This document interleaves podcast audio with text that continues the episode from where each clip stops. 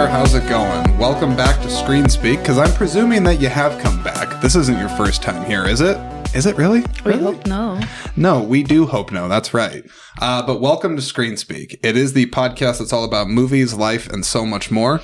My name is Jordan Anderson. That's S O N at the end, not E N. Sorry, guys out there that have the E N last name. S O N. Jordan Anderson, this is my podcast, and I really appreciate you for coming by and giving this specific episode a listen because I'm presuming that you like the movie Air, or you've seen it, or you just wanted to hear someone talk about it. In any case, you've come to the right place. Uh, if you haven't done one of these things already, go ahead and do so. I'll make this really quick. Hit the follow button, hit the bell on whatever it is you're listening to this on, so that way you don't miss out on future episodes. Social media, Instagram, Facebook, all that crap, it's all in the description of this episode and most any. So check that out if you want to get involved on there. That's it for the plugs. I think that's my fastest one yet. So awesome. so I am joined once again by my beautiful wife that you can't actually see because I'm not recording this with video, but she's here so you can hear her beautiful voice. Hello, Izola. I don't know about the beautiful voice, but hi. And also, he thinks I'm beautiful. I don't know about you guys. Maybe check out on his Instagram. You are on there sometimes in my Instagram. I- I- exactly. yeah. I hope I am. Well, and I think uh, so. The Cedar Rapids Independent Film Festival is coming up at the time of recording this. I'm not sure when exactly this episode's uploaded, but uh, my missus here is going to be a social media manager for me and/or kind of marketing liaison. Oh, yeah. So you will or you have uh, seen my face at his Instagram, Screen Speak Instagram. Follow us on Instagram. You will see my face there for a little bit during the festival. Yes, exactly. So I want to get right into this. I want to just talk about this movie Air, uh, directed by Ben Affleck, starring him, Matt Damon. It's got a big ensemble cast. Uh, you got Marlon Wayans in there, Chris Tucker, Viola Davis. My wife's probably just like, I don't, I don't know these actors' names. I got to see faces. Yeah, I'm with you guys that don't know all the names, but still recognize their face. but she's being a good sport because you get it because you know this movie's about sports a little bit. That was a, a little on the nose joke for you. But anyways, I just want to get my thoughts out of the way on this movie and just say I really actually think, considering that this came out in April, I think this already is one of the contenders for best movies of the year.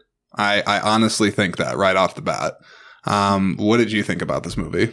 I really like that. I agree with you. I hope they don't forget this movie by the end of the year when they are That is something. talking about Oscars. I always wonder, like, Yeah. if the movies that are released on the beginning of the year, if the movies that are released on the beginning of the year are, if they are, um, sorry, if they are, like, if people still remember about them at the end of the year, Honestly, closer there- to the Oscar. So there's a lot of factors that actually go into that. A really good example of one very recently is the movie Everything Everywhere All at Once. Uh, now I know you only watched part of that movie, but you know it won Best Picture at last year's Oscars, right? Yes, or I this most recent one.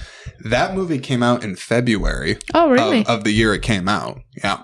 Oh. I, I, I mean, I might need to double check myself, but I definitely know it was like February, March so I time guess they remember.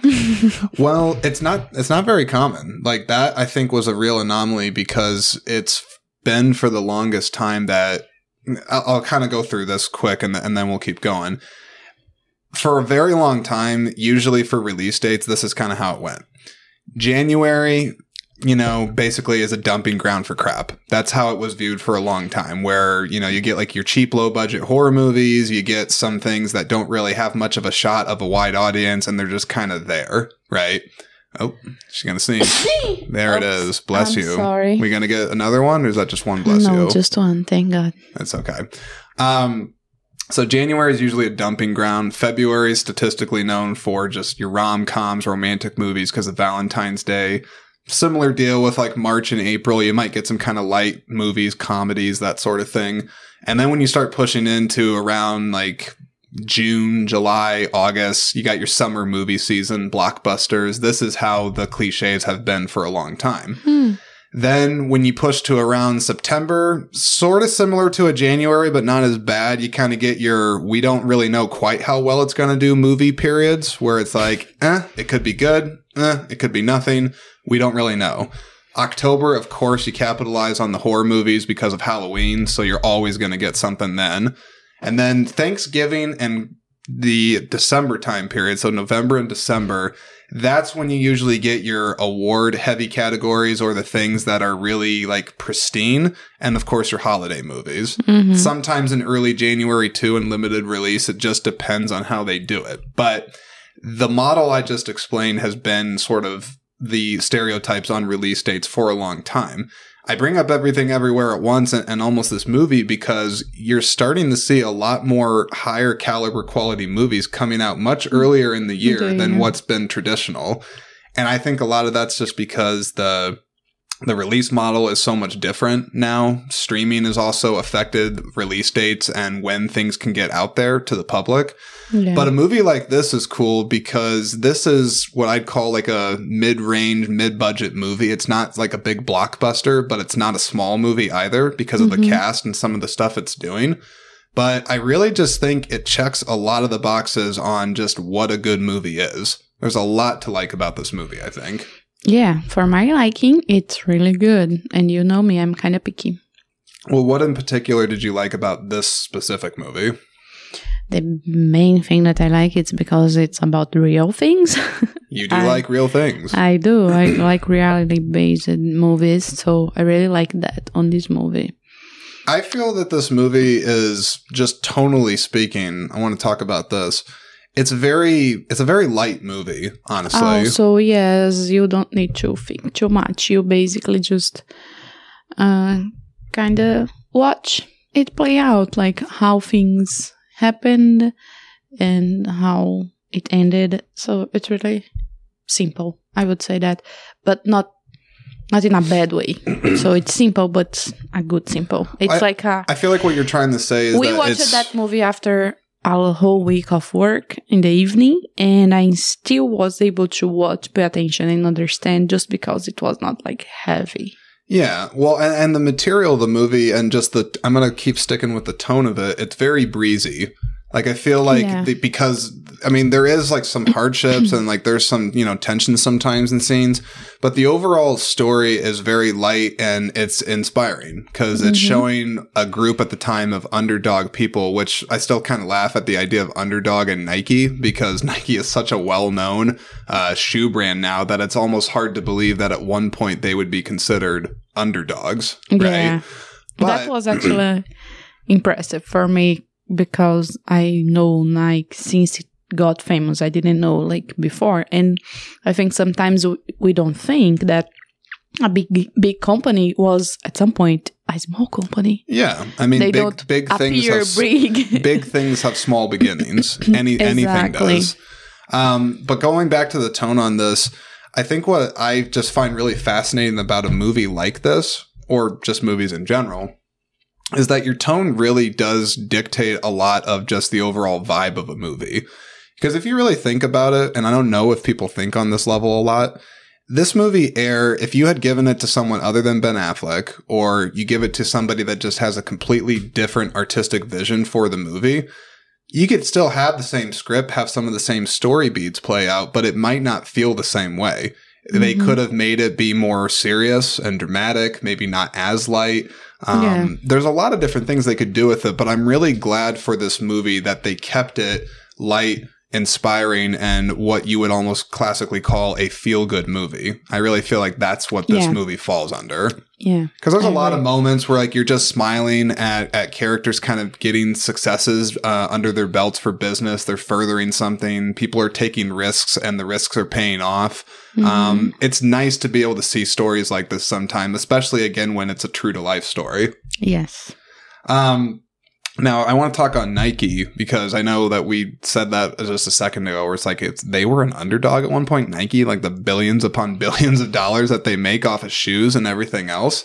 Uh, but at the time in this movie in the mid 80s, they were number three, uh, where you have um, Adidas and Converse kind of ranking over them in the shoe game, spe- uh, specifically with sports. Mhm. Um, what did you think about just the overall shoe industry played out on here? Had you ever even thought about shoes that much before watching a movie like this? no it really opened my eyes and didn't i didn't think like about how they really kind of like fight against each other for the same public. hmm So I didn't think about that. And I didn't think that the differences between the people that they are trying to sell shoes to. So in this movie in particular, they were focusing on like sports people, basically Mhm. basketball people, right? Yeah. yeah. So shoes for basketball, but like they even showed on the movie, they have different categories. So people that run, people that work out, people. So they have like even Mhm. different departments on the company that will focus on those different people and like different marketings and different ideas, different budgets. hmm So like the ones that give more money are the ones that they invest more and all of that. It was very interesting to to hmm just be able to see how those things work. I, I think what I I mean I completely agree with you about all the different business aspects that are on display in this movie where like you think about something as as ordinary to most people as a shoe, right? Mm-hmm. I don't think a lot of people unless you're a real passionate person about shoes or there's the athletic connection through sports that you're really taking into consideration and appreciation all the work that goes behind what in your eyes might be considered a simple pair of shoes. Mm-hmm. I think that was one of the things I found very inspiring about this movie, particularly with the character that's the kind of quirky shoe engineer. Mm-hmm. Um, which I did enjoy some of the comedy with that and how his personality is just kind of quirky and strange, but he's like a shoe genius. I, I thought that was really cool. yeah. Um, but just showing it, it, a- a movie like this just goes to show that regardless of what area you're passionate about, there is an avenue for you if you can kind of develop a skill set and an expertise with it.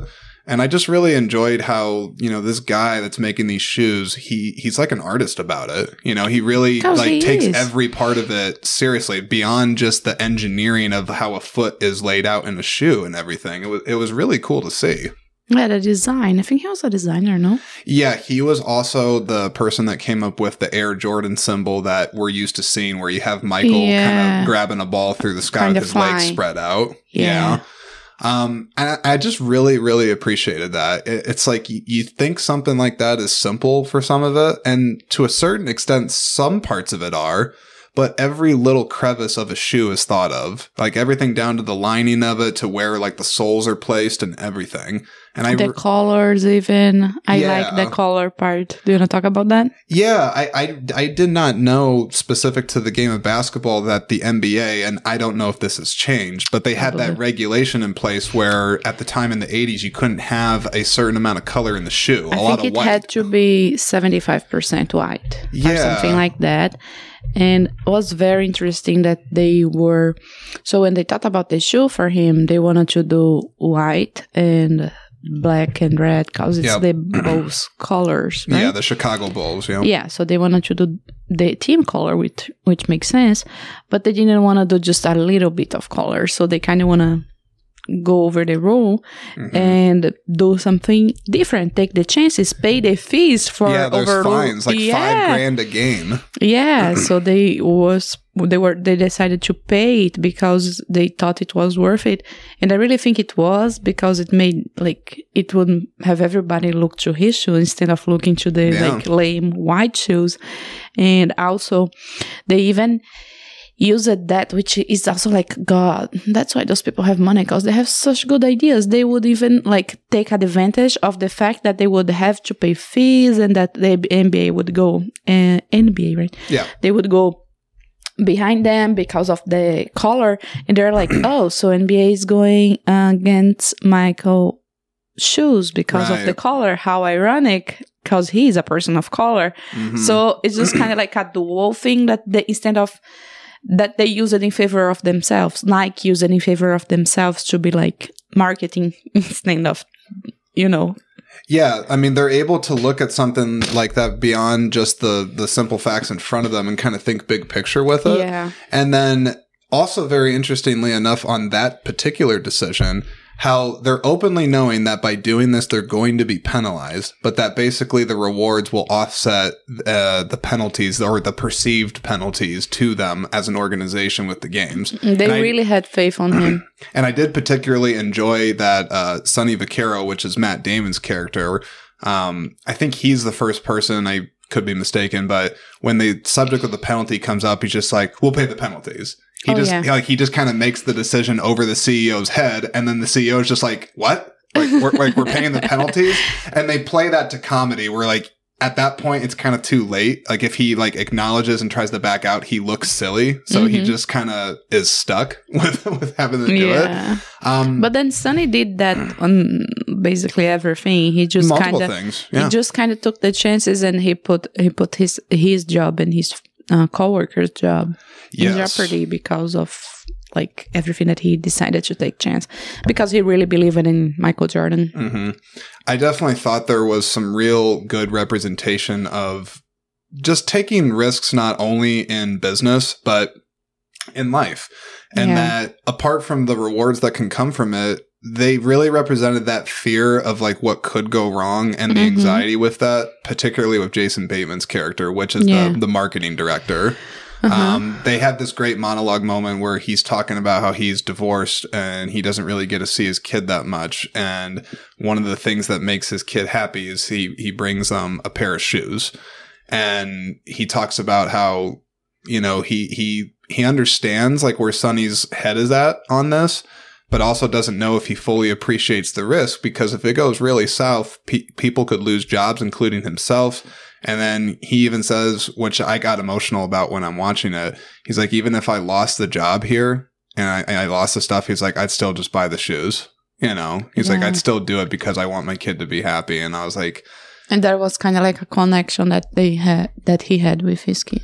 Yeah. And I just, I just really like that moment because some of it's a little on the nose as far as the risk, but there's a lot of it kind of in the subtext for it where they're showing the characters and you can kind of tell like Matt Damon's not necessarily saying much when the story is being said. Mm-hmm. But you can tell that his character, like he's thinking about it, like seriously, he's he's realizing that there's all this weight behind these decisions. I think that was when he realized it. Yeah, I, I don't know if he, did before he was then. just kind of like so excited Mhm. and so and then on that point i think was when he started looking to his coworkers and like wow i have a big responsibility on my back like this but then at the same time it's like when you have no options like he had no options. He had to make it work. So he did you know? and I think sometimes in business too, I I've certainly experienced this. There are moments where you have to make decisions and you don't have time to consult. you can't go back Yeah. anymore it's like no, it's like it's like now. it's like a now or never thing, and you truly got to trust your gut and back your decision that you make. Mhm. So whether you succeed with it,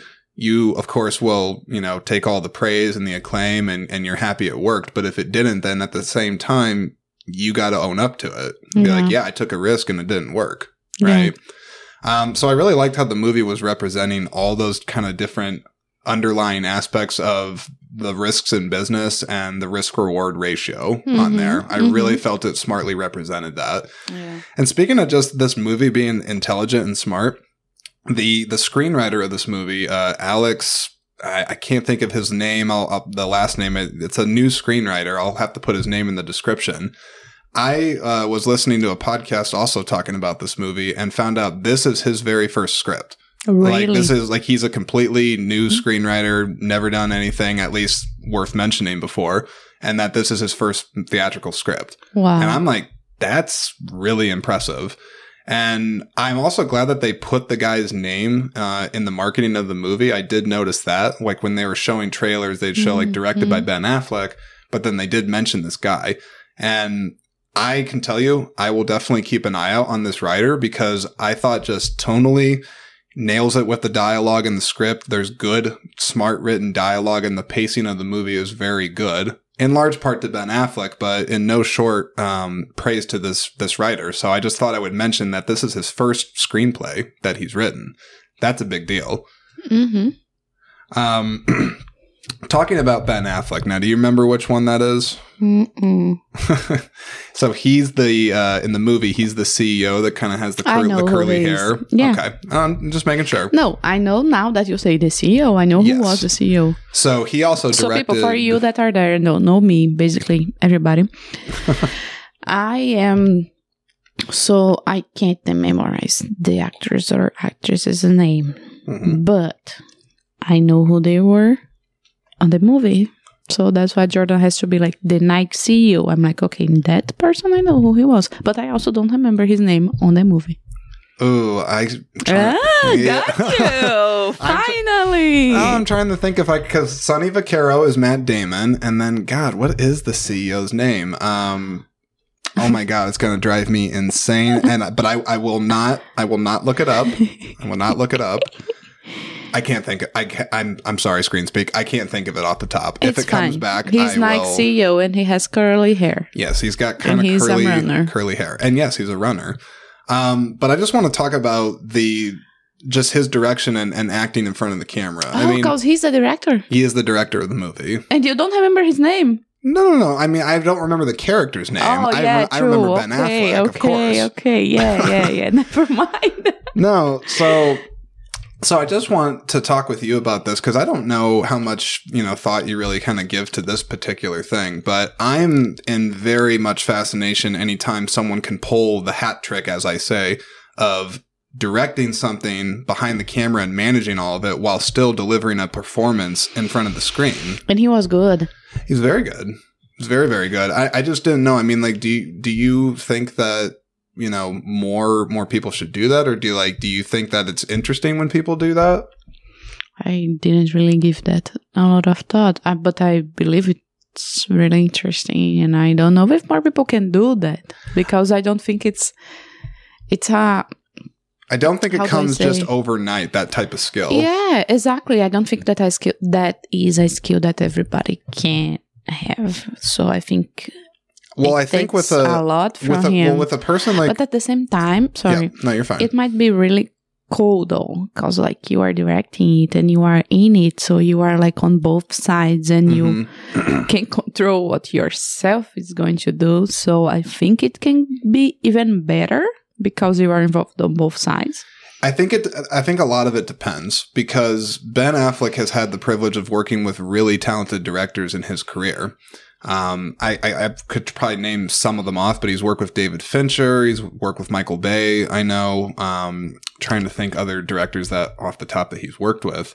Um, Gus Van Sant. I mean, he's worked with a lot of really talented people. Mm-hmm. And I think sometimes you find that actors, the ones that are fully immersed in the craft and the ones that kind of want to expand their their skills, they're very observant, of course, to the performer in front of them because I've heard constantly from listening to actors' testimonials how much of a better listener acting makes you because you have to be on point with your lines and you have to be fully present with the person to feel the emotion of the scene and to, mm-hmm. you know, convey as much as you can. But I also noticed that a person like Ben Affleck, he has sort of been a student of film. You know, he's on these sets all the time. He's not a person that hides out in his trailer, you know, and waiting for him to get called over to the camera to shoot. He he's talking to everybody, you know, he's just soaking it all up. And I think eventually he reached a point in his career where he got to direct Gone Baby Gone, which was his first movie Mm-hmm. that kind of put that to the test. And I think that's a scary place for a lot of actors because, you know, that's like the first time you're sort of doing that, that dance between the two. But then I also think the ones that pull it off beautifully, and I think Affleck is on the short list of this, he has the actor experience that he knows how to talk to actors. He knows what actors look for in a director and how to communicate with them. Yeah, And that's a huge benefit that sometimes even some of the best directors don't. They yeah, a- because they he is on both sides, so so he knows. Yeah, and I do believe it makes a big difference. A huge difference. And, and I really think, I mean, if I'm looking at his filmography, so I, I can list off the ones I know about. There's there's Gone Baby Gone. There's The Town, which was follow up. There's uh, Live by Night. That came, I think, after Argo. Argo came Mhm. before. So you got those four movies. And then I think this might be his fifth. Uh, there might be another one that I'm missing in there. He hasn't done a ton. But I can honestly tell you that this is in like my top three directed Ben Affleck movies. The Town is still my favorite uh, Ben Affleck directed movie. Um, but I would definitely put like Argo and Air. I, put both these movies actually pretty close side by side because they're both true story movies that are interesting, tonally very different because Argo's a, a big time thriller and this one's more of a feel good up and comer uh, underdog story. But I just really got to commend uh, Ben Affleck on this because I think he's come a long way as an artist. He's directionally just getting even better and better each time he's putting out a movie. Mhm. Uh, and I really think that he he he killed this one. I mean, he knocked it out of the park. This is a movie that a lot of people could watch, and of all different types of backgrounds. Even if you're not a basketball person, you could easily watch this and take away something from it that's entertaining. yeah, sure. Um, talking about the cast on this, I mean, I'll I'll put some of the faces to the name for you, so so that we're making it make Thank sense. you, Jordan. Um, but again, I love a good ensemble cast where there's no egos and everybody is sort of an established person that you've seen before, but they're all kind of taking a backseat to the bigger picture of the story. Um, Matt Damon and Ben Affleck alone, I love seeing them together. Um, honestly, I need to I need to show you Good Will Hunting, which is the first movie that they ever worked on together. Mhm. Um, it's not a true story, but it's very realistic. Mhm. Um, and it's just I could I could rewatch that movie so many times, and I have. It's it's a beautiful film. yeah. Um, but just seeing the chemistry that they have together, seeing how long they've been friends, I think if you've been following their careers, you'll appreciate that element a lot more, as opposed to maybe you're not aware of the friendship or not. But then you also have a great supporting cast like Chris Tucker. I can't think of the guy that plays Michael Jordan's agent, but I got to give a shout out to that actor because I thought he was really funny as kind of being the pissed off, short tempered agent that's just Mhm. trying to control stuff, but people keep just doing stuff Finding around him and he's just like, what the hell are you doing? I'm going to chop your Yeah. balls off. And it was funny. um, I really, really enjoy that actor and I, I hope to see him in more things. But so he's not really that famous then? Um, he, I mean, I don't want to say that. I mean, at least to me, I haven't seen him. Um, but for Which all I know, the, yeah, but for all I know, the guy could be like in other movies I haven't seen or TV shows. Yeah, true. I never try to be one of those people, honestly, where it's like, oh, you haven't seen something or you haven't heard of this guy. Oh my god! Because there's so much content out there now. It's, It's- crazy. I mean, and you know, and, and whatever floats your boat. That's I'm a big believer of that. Um, I want to talk about shoes, as if you can imagine, because we're talking about Why? we're talking talking about a movie about shoes. But I, I just I got to throw some of these questions out there, and I don't even know if I'm going to come up with an answer. But I just want to ask them because I'm sure I'm not the only person that thought about it while watching this movie. A, I kind of just wish I understood more, even beyond this movie, just what's with the the world of shoes. Like, you know, there, there's obviously a big demand for it, apart from just people wearing it. But I know there's like whole shoe communities of like fans that collect different types of shoes. Oh, yeah. There's shoe conventions. I, I definitely tell you there's Sneaker Con. That's one of the big ones. Um, and there's just like people that manufacture shoes, people that start getting a love of shoes and make a career out of it. Doesn't that fascinate you? yeah. Like, why? How, how does somebody get involved with shoes? Is it purely from the sports angle? I think it's from whatever community they they can create around the shoe. It can be the sports, it can be the style, it can be. So I think it's just a way for people to connect. And I also wonder specific to athletics where like the connection came because I, you know, I know Michael Jordan's definitely not the first athlete that kind of basically had a shoe created off his image, but other athletes must have come before, and eventually there must have been the parallel where it's like, as a shoe company, we can make a line around a person. You know, they're like, we can make a brand on a person and tie it to a product. I Mhm. found that very interesting for Air and just trying to kind of understand like where did that come from? Like why why why is the shoe suddenly going to be the thing where it's like if this person wears it, everybody's going to buy it? Is it just because they're in front of a mass audience and everybody sees what they're wearing and it's like you just want to have it? and I think not only shoes, whatever those people wear, mm, like their fans, we wanna wear too. Yeah. It kind of approximates them. It's like if he is wearing that shoe or that clothes, and I can wear the same. Here, I feel like I'm closer to them. Funny you say that because you're tying it in perfectly to the the monologue that's eventually delivered by Matt Damon, where he kind of like cuts all the bullshit and he's like, "I want to tell you why you're right for Nike." Mhm. And he says something very similar to you. If I had the audio, I'd probably throw it in. Maybe I will. But he basically said that is like this is a way for people to get a taste of your greatness. Yeah. Like it makes them feel connected to you. It, it's a way to to put out that we support what you're doing just because we're wearing an article of clothing or an apparel or shoe that reminds people of you. I think there, there's a power in that. Yeah. Yeah. And and, and, and I just I found that really compelling to think about because I'd never really thought about um, branding from that type of an aspect. And, and, this is coming from me, who you know I, I went to school for graphic design. I've certainly had my share of you know run-ins with things in marketing and whatnot, and I have a pretty good sense of these things. But I think just seeing it purely on display in this movie and just showing how many people can connect with something physical like that and even if it's just a piece of clothing it's like that can mean so much to people. Yeah. um i really just i, I it's fascinating. I, I would love to talk with somebody that either you know works for a big place like that and just kind of pick their brain about the process and how they sort of figure out how to market to people. It's it's fascinating. Again i don't really have anything i'm offering here other than just saying wow that's cool.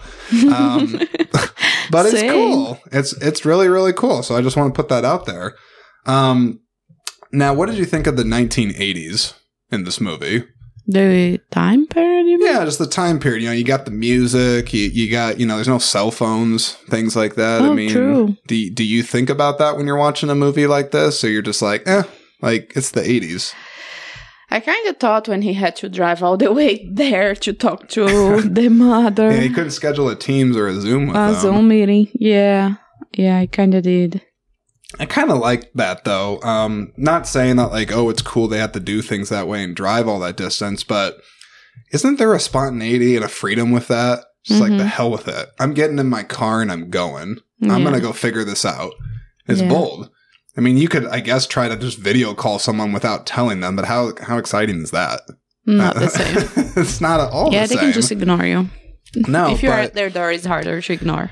I, I think I, I enjoyed uh, overall the 80s representation. Some people will, you know, anytime you have a movie that takes place in a different decade, there are some people that are, so to speak, students of that time. You know, they grew up with it or they really like certain parts of the technology. And so they'll watch a movie like this and be like, did they get the cars right? Did the computers look right? You know, does the paint Mhm, look right? The mhm. clothes. I really do like all that stuff. I do appreciate that just tonally this movie uh, was able to take a lot of popular 80s songs and kind of throw them in at the right Mhm. moments. And it just helped kind of keep the light fluffiness of the movie uh, going, dribbling across the court. See what I did there? Basketball.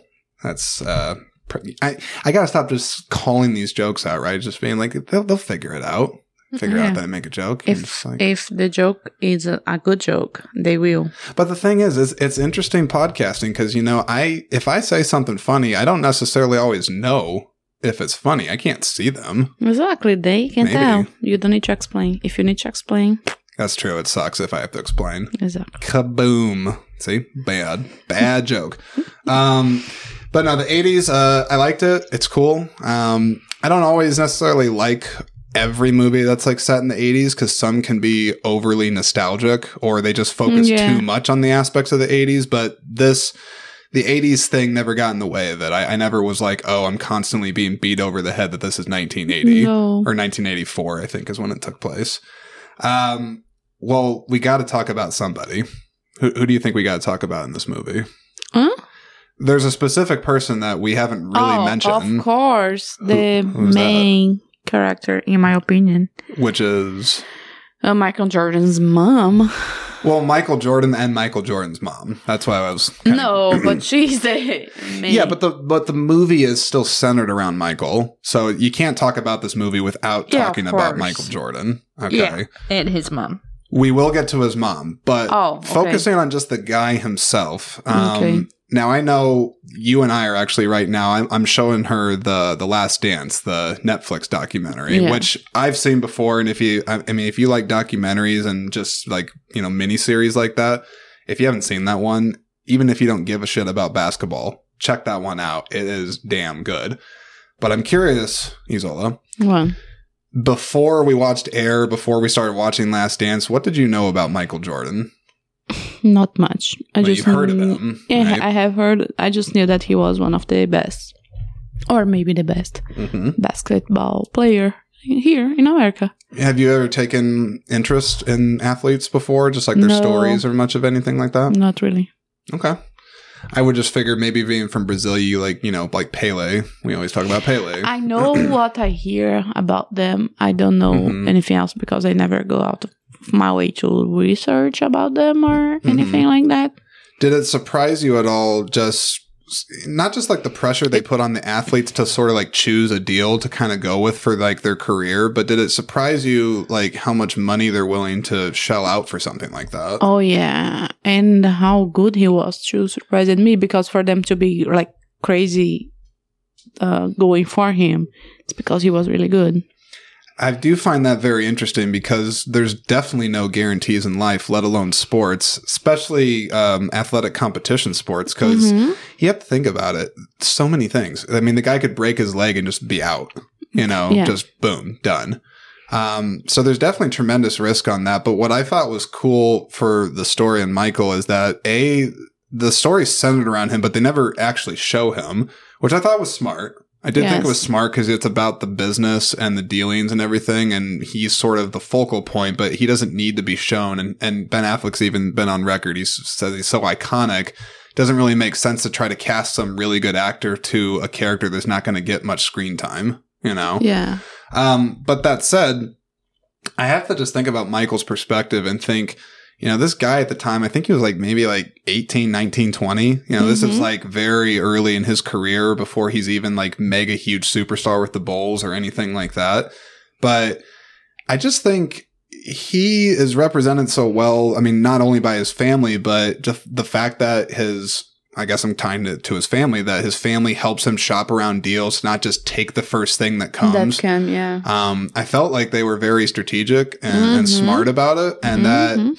It was just kind of cool because I could, I don't know why, I could easily see, um, some, you know, some kind of modern basketball player now just being like, give me that money and like being me, me, me and like making a big show and like kind of puffing their chest like, I'm the best, you know? But I felt like Michael in the movie, at least he's portrayed that he's very much just, I'm going to hear out the best pitch and Mhm. kind of do what's best for my image. And my family, ultimately, and my mom is going to Make be the, person that guides and makes the decision.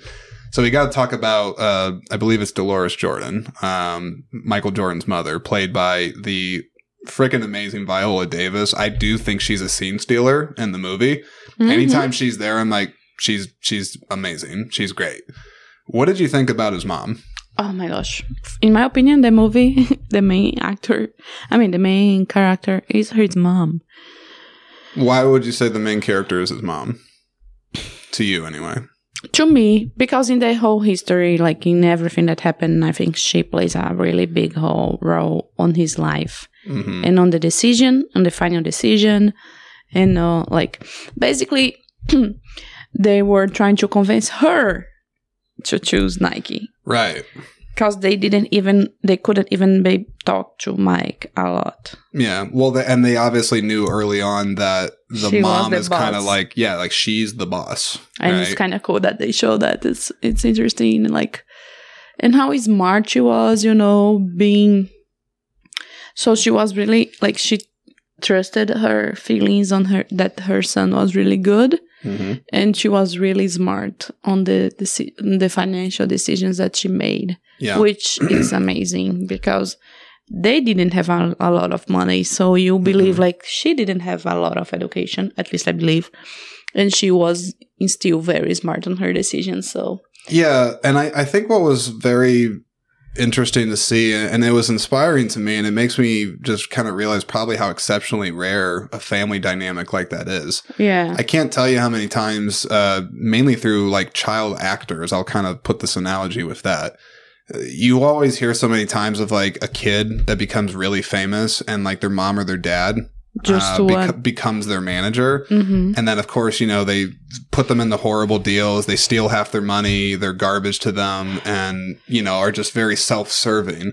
But in Michael's mom's case, I mean, she's wanting purely, at least in this movie, to make the best decision for her son and his legacy. She's very aware of the legacy. So she was not only thinking on her and him and hmm his family, but she was thinking like She was what thinking could- big picture. Yeah, exactly. What could who could we help? What could we do with that money? And like, Mhm. and even for the other athletes, like they open a door that they can make those big negotiations too, which is really fair. Because Yeah. usually all that money would be just for the company. And that was something I had no idea about that even in that time, it was virtually unheard of that a person like a shoe product where a brand is built around somebody that sure they'd give them a big fat check and some money up to front start. Yeah. to you know to start and kind of and kind of get them on board but that they wouldn't receive essentially a royalty for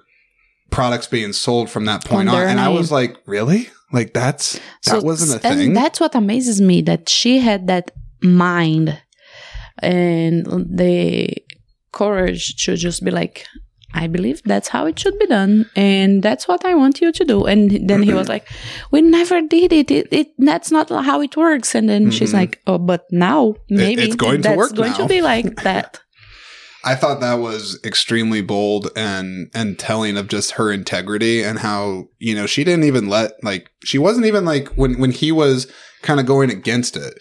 She didn't like try to argue. You know, she didn't try to be like, now wait a minute here and like start doing any of that. hmm She just held her ground. She just held her ground and she's like, that's why I, say like she just believed on what she was doing. She knew that it made sense because it did. Mhm. and and she also knew her son was awesome. I think that's a tremendous thing. And God knows how much of her strength and will got put into Michael at Mhm. an early age. Mm-hmm. and I just I don't know I, I could I could get emotional talking about this because you know everyone for myself like my mom I, I I love her to death. You know she's a great mom but I never got really a great degree of confidence if much of any instilled from her. And, and I've talked with her about this so I'm not like airing dirty laundry out on the podcast. It's not like that. Hmm um, but a, a- a mother's a mother's love makes a tremendous difference in a person's life if you're even assumingly lucky enough to have one. And I just think back to my mom, you know, like she she did her best, like for sure. And she did a lot of things right. I mean, a hell of a lot of things right. But Mhm. I I can't help but sometimes think in the back of my head that the what ifs of if I had developed confidence earlier in life, or if I had, you know, everybody thinks about the things or you know personality traits we could do yeah. differently, yeah, but I just I think Michael and and the mother, uh, the whole story, like they're so fortunate that they had their heads held high and that they thought of themselves highly enough, but never to it feeling like arrogance. and they believe in know. each other, you know, because she believed in him, but he- believed in her too. Mm-hmm. Because uh, up to the end of his career, according to the movie, Mm-hmm. and he was like she was um taking care of a lot of the money that he made a lot of the how do you say the volunteer things yeah, she was like the head of like two volunteer boards, I want to say, or something like that. yeah so like he sh- he it was not like oh now that i am over age i can over 21 i can just like take care of everything and you are out of my thing He- she is still like with him and Mhm. like so it shows that their relationship is really good No, I I think the relationship, and I certainly agree that. I mean, you could still, I guess, do this movie and not centralize it as much around Michael Jordan's mom, but I do think it's integral to the movie that they focused it as the way they did on her. Mhm. Um, it was really, really inspiring. Um, and, and again, I, I just got to go back to like the the mother's love and everything like that. It's it's everything. I think for a young person, I mean, like confidence does not always come from a purely natural place. Like we're a product of our environment. I think Yeah. at the end of the day, and I just, I, I especially imagine for athletics and and people that are sports oriented, which I am not. Uh, I wish, I guess part of me wishes I could be, but I, I'm happy not being a pro ball player. I'm fine. Um, but God bless uh, anybody that's able to have that kind of strength given to them from their family, Yeah. and people that can't have that luck in their life, like they don't have uh, a rock of a mother like that. I I really sincerely hope they can find it from other people because I don't think it's impossible to get Or if you don't have your mom. too. Yeah, yeah, or from themselves. From life, you know, you start seeing that like if you go there, you just make things happen. hmm So I think a lot of that comes down to just purely. It's going to sound heavy. It's going to sound heavy. Uh, Some of it's just your soul. It's just who you are, how you handle tough times in your life. There's a lot of things that, of course, feed that, but I really always think there's a part of a person that can't be. It's not influenced from anywhere and it's not taught from anywhere. Sometimes there's qualities in a person that that is Yeah. just who you are. I believe Right. in that too.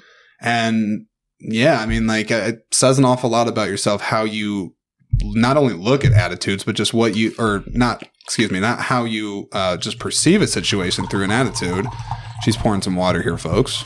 Are you Um, thirsty? Drink water. I, I'm not thirsty. I still got some kombucha. I'm offering water for them. Like, if you Are didn't drink it on enough water microphone? today, just go and get a glass of water. It's really good. Here, here. yeah, drink it.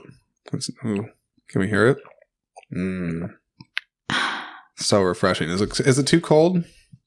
No, it's the listeners, you know, they can't see you do it, so I need you to describe every bit of it. It's a glass made of glass uh huh. with water made of water. Mm, very, very astute observation there.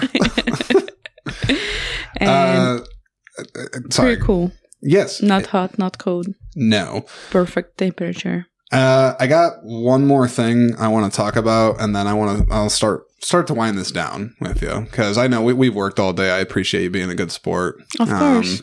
Probably should owe you a foot rub or something like that. I like that. Yeah. See, I'm on the record now. I got to do it. So. Sure. Yeah. Um, but I want to talk about sort of the dreamers aspect in this movie that I found where Hmm. there's just something really to be said about, you know, having a vision, right? Mm-hmm. I go back to the CEO who I think Ben Affleck's first name is Phil. Might be Phil Knight. I think it's Phil. I could be. Ooh. No, mistake. no, no, don't, don't look. I I, was going I'll to find out after if I'm full of it or not. But Ay, ay, ay. I really was inspired by the CEO and his vision and how throughout the movie they kind of pepper these different quotes from Nikes or mantras that sort Mm, of uh, reflect what's going on in the scene in the movie or the upcoming scenes.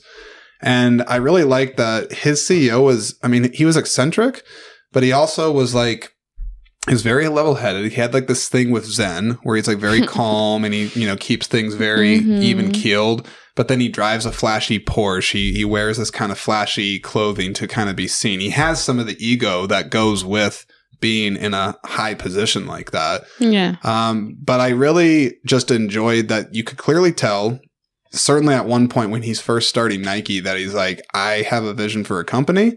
I don't fully know how I'm going to get it all figured out, but I have a direction I want to go on and I'm going to do it, win or lose. And that just got me thinking for people that are in business and people that take these tremendous risks, right? Mhm. whether it's on an individual, a product, a big sum of money, people's livelihoods, the list goes on. But here's my question for you. Okay. Oh, yeah. It's a question. Yeah. In your opinion, because I, you know, this is this is very subjective. Can't subjective. be anybody's else opinion. No. So hang on. You're listening, right? Yeah. Sorry, you you were looking like behind you or something. Here's what I want to know.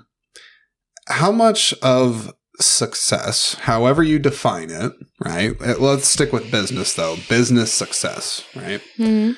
How much of that do you think boils down to strictly like the subject matter expert style? So, meaning like the stuff that you know specific to the job, right? Like the job specific skills, right?